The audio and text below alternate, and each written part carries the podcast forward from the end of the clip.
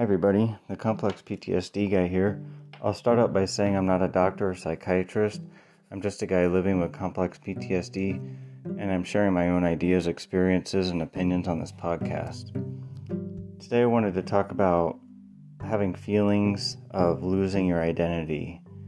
Um, so, today I was around some people, uh, people who were part of where my complex PTSD comes from and I wanted to point out that I think a lot of times with complex PTSD, especially from childhood, um, I think a lot of times, since it's already long term trauma, that's what complex PTSD is. I think a lot of times, once we get into our adulthood, it's almost like, in ways, that complex trauma still goes on. Um, one kind of character, I guess I could relate that to, would be like um, on The Sopranos, like Tony Soprano and his mother. Um, that trauma just kept on going and going, and then there'd be like times where they he wouldn't want to talk to her, or they'd be kind of separated, but it would just keep going and going and going. Or even on the show, absolutely fabulous, Saffy and her mother, Edina. It's like they have time apart and they fight, and then they don't talk for a long time but it just keeps going and going. Even if you're like away from this person it's like it just keeps going and going. And sometimes i experience that too um, because the some of the people where my trauma came from um, i do still see them occasionally um, and i'm not to say who those people are but um, you know i think as you grow up the world gets smaller and smaller um, and you tend to run into these people. You know, sometimes you might see them, depending on where it came from. Now, there's all different types of where complex PTSD can come from. Um, but I think for a lot of people, long term trauma, especially coming from your childhood, comes from like a caregiver.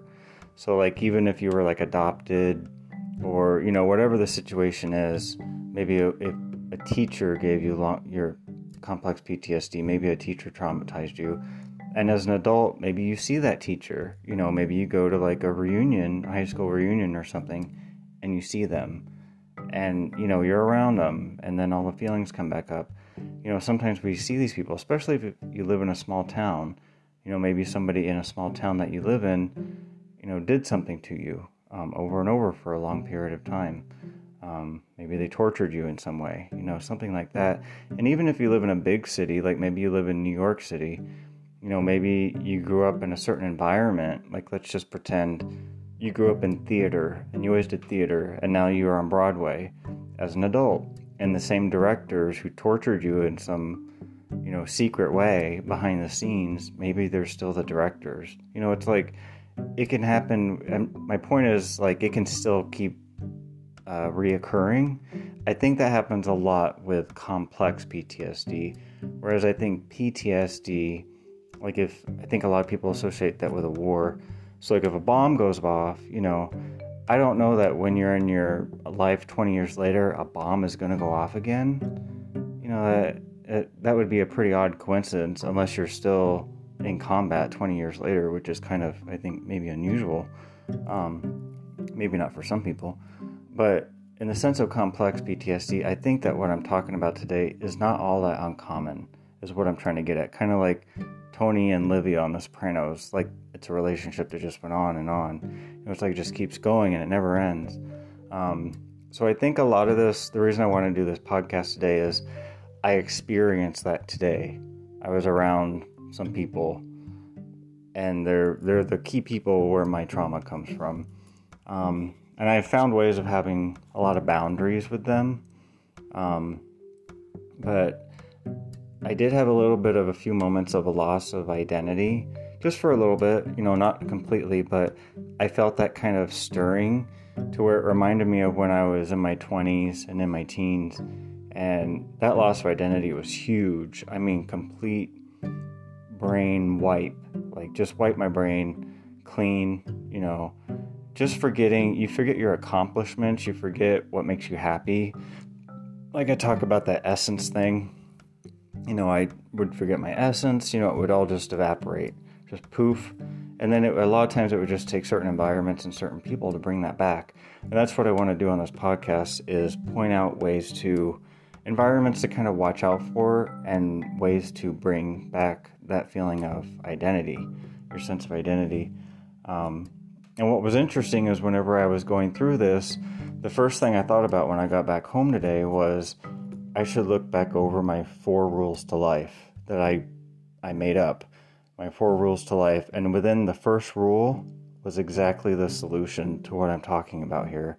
So I was like, well, there must be some proof in the pudding there. There's some truth to that first rule. Um, and it relates to making sure you engage with your hobbies. You know what your interests are, you engage with them, and you share them with people because that is like a huge part of making sure you preserve that identity. Um, you know, knowing what your interests are, engaging with them. Like I like the Spanish Civil War, and I actually checked out some books on Ernest Hemingway, which I'm going to read in the next couple days because he was a reporter, a war reporter for the Spanish Civil War. Um, so just doing little things like that, having little reminders out. But a couple of environments um, I would say watch out for environments that trigger you to shut down um, or not express yourself out of like fear. So if you're in an environment where you find yourself shutting down for whatever reason, um, or you're not wanting to express certain aspects of your personality, I definitely have had that experience a gazillion times um, through my teens, 20s, and 30s um, even today in my life today, I have that happen maybe occasionally. And sometimes I'll tell myself, well, maybe it wouldn't be appropriate to say this or that. You know, what environment am I in? Because um, a lot of times my my closest friends, when I was in my 20s and 30s, they were people who were who would always say exactly what was on their mind, no matter where they were. And I think I really loved them for that. Like that was something that really drew me to them. They were just people who would just be completely themselves no matter where they were.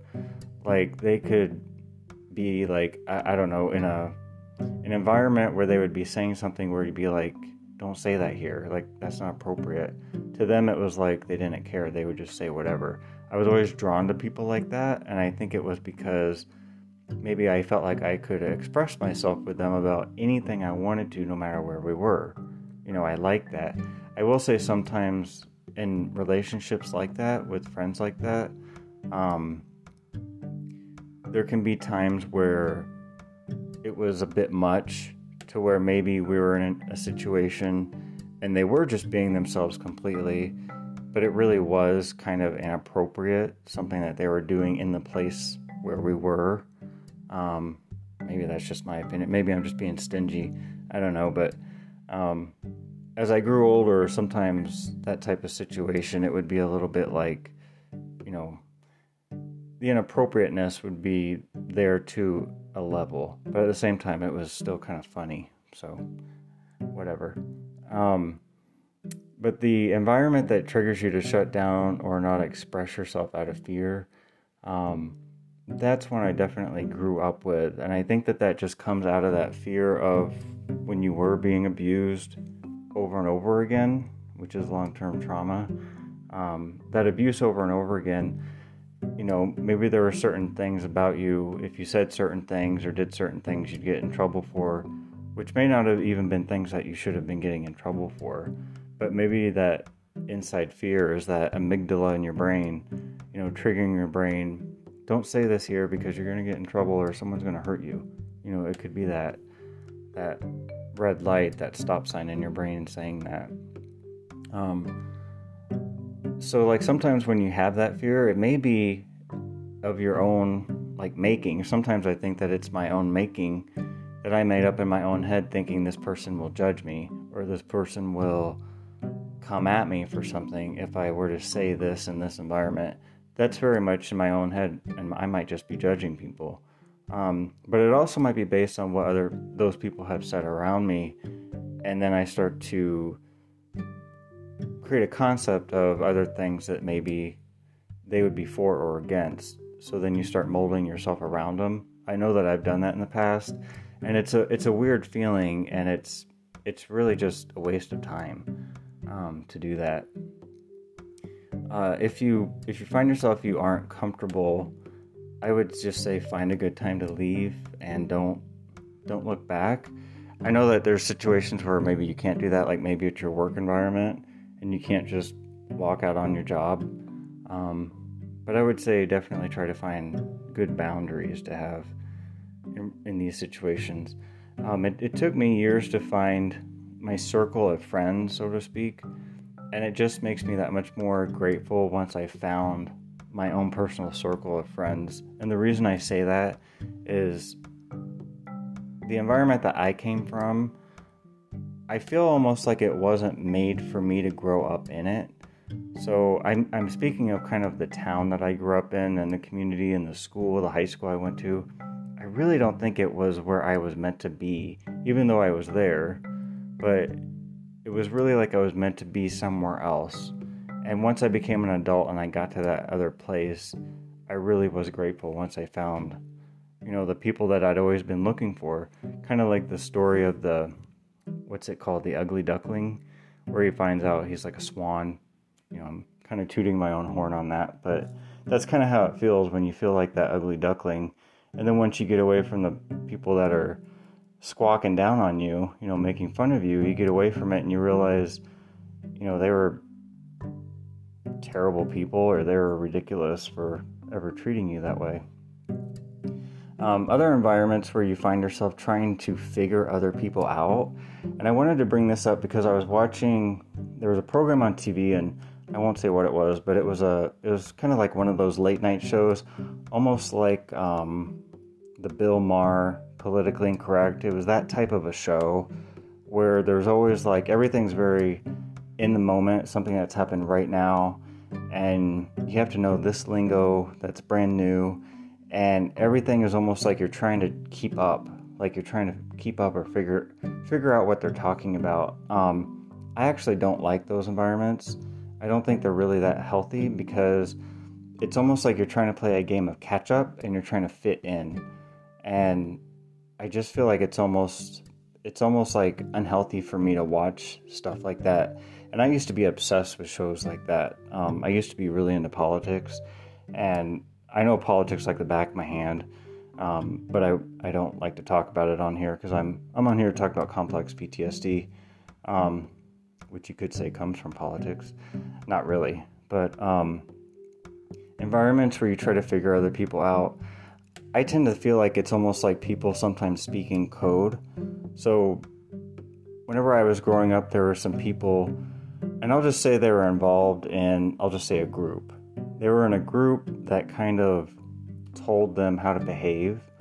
Um, and I always noticed when I was a teenager that these people kind of spoke in like a code. And then as I got older, someone basically told me they are speaking in a code because they're part of a group that basically informs them kind of how to behave. I know that sounds weird on this podcast. I'm being a little bit, I'm, I'm speaking around the bush or beating around the bush by what I'm trying to say, but they were speaking in a code. And I found out eventually that, yeah, it's true. That, that is what was happening. Um, but I find when others are speaking in that code, or or they're speaking almost like they're in another language or something, um, sometimes it seems that way because they actually are trying to keep up with the other people in the group who were already speaking in the code, and it was something they wanted to know about more themselves. Like people who are trying too hard to fit in. Don't try and fit in with them too. That would be my advice. Just be you. Like, don't try and fit in with them. Don't try and learn their language. Like, just say, you know, nice to nice to meet you, and like, I would just my my recommendation would be um, to just move on. Just let them keep speaking in code. Um, I would say if you do find yourself in the company of people who don't respect you, or they try to bring you down, or you know, this is something that happened today. Um, you know that they talk behind your back and they gaslight you because you see their behavior change when others are around, that they've been talking about you too. I've experienced this for years, by the way. Um, that's really just a sign of that person's insecurity. Whoever's talking about you behind your back and gaslighting you, that's a sign of their own insecurity, like big time. And by the way, the person who is doing that, the person who's gaslighting you or talking behind your back, that person is clueless as to how obvious they are. Because once they're kind of caught in their own web, it is so obvious. Like when they're actually going through those steps of gaslighting you or talking behind your back, other people are aware. You can tell by how someone speaks that they're talking behind your back, that they're talking behind somebody's back, you know. Um, so the person who's talking behind my back, I've actually had conversations with people that they talk to behind my back and they don't know I've had these conversations. And we're all well aware that this person has like a condition, you know, and that's why they behave this way. Um, so, one of the people basically where my complex PTSD comes from, that's a key trait that they do. They get they try to gaslight me a lot, and I know that they do this. I'm aware of it. Um, but that person that does it to me, I know they are clueless as to how obvious they are because they are obvious. It's obvious that they're really insecure. Like it's it's painfully aware. It's painfully obvious, but they're clueless to it. They really are. Um, other people can see that they have an issue if they're doing that. By the way, and don't let if this is happening to you, don't let that insecure person get to you because other people are aware, aware well aware of what they're doing. And if they're not well aware, they're going to be well aware eventually. But don't let them waste your time. Um, also, while I was thinking of this topic today, as I mentioned a little earlier, I started to think about my four rules to live by. And briefly, my four rules that I live by, and I just made this list up on my own about six months ago. The first rule is the main goal of being in a relationship with someone is because you want to spend and share your time with them based on your mutual interest. And within that first rule, your mutual interest, it's your interests, your hobbies, and you have to engage with your hobbies and share them with people, your interests. That is like the heart of your identity. And that was what, that's just a big part of what I wanted to share in regards to how to kind of fight off when someone, when you feel like you're losing your identity. That's a big way to bring back your identity, get your identity back. My second rule is wish the best for those who have wronged you or been jerks to you, and don't hold resentments or wish them harm because that person probably needs help and that's why they're being jerks to you. The third rule is don't engage in gossip and don't engage with social media that ends up with you being attacked because that's just a leads to a whole feeling of being under attack and that goes into the whole fear thing. And then my fourth rule is plan for the tough times that are part of life. There's no such thing as job security. And originally I had said that I feel like sobriety is a big part of trust. And that doesn't mean that you can't ever have like a drink of alcohol or do whatever it is. I'm just saying sobriety in the sense of you don't want to be a drunkard, you know, because I feel like people aren't going to trust you if you're a drunkard who's acting out that's just a big part of planning for the tough times is having trust with people. Um, anything you take to an extreme, I feel like people aren't going to trust you. Um, and then within those four rules to life, I have four things I think you should keep in your view to help you stay stable. And my first one is anything to do with exercise. Like I keep my workout equipment in view where I see it. It reminds me to eat healthy, get my protein. Protein helps me with sleeping everything. Um, my second one is keeping like brain and logic, Sudoku, chess, those types of things out where you see them, because anything to help your brain increase like your thinking, your long-term thinking strategy skills, it really helps. Um, engaging with nature, which could be walks, it could be lots of things. And the one that I think is the most important out of everything to keep in your view and to follow it is a calendar because if you feel disorganized, it can create that brain fog. But if you keep a calendar out, reminding you of what you need to do every week, it really helps get rid of the brain fog. But that was what I thought of today when I was thinking of this topic was it reminded me of those four rules to life and the importance of engaging with your hobbies and your interests. Um, So, surprisingly, but not surprisingly, it led right back to those rules that I had created, which I had already created, you know, because I had felt this way before. Um, another key thing to remind yourself of is your accomplishments. So, like a graduation, or, you know, if you get promoted or if you get nominated for some skill or something. Um, and really, your skills are accomplishments too. And keep things in view that remind you of your accomplishments and remind you that this feeling of being like someone's target or feeling like you're losing that identity, it's nothing new. Just have like backup for when it happens again. Um, like for me, I keep artwork out and poetry that I created in regards to the artwork that is directly influenced by my most painful experiences. So I literally turn those experiences into artwork to act as a reminder that I've been to this for, before and I know how to get out of it. It really helps get out of that brain fog mentality or like, you know, someone's hijacked your brain. Um, so, in regards to feeling like a lost sense of self or lost identity, these are just some tips that I thought up, and it's important to remind yourself of them because, like I said, it happened today with me. Um, I started to have that feeling, and then I immediately started to think, okay, what's my backup? You know, how do I remind myself how to get out of this? Because those spider webs, when they start to kind of get created in relation to this, like when you start feeling like you're losing yourself and you're falling into that web, it can be really hard sometimes to get back out of it. So it's good to remind yourself of how to do that. This is the Complex PTSD guy signing off.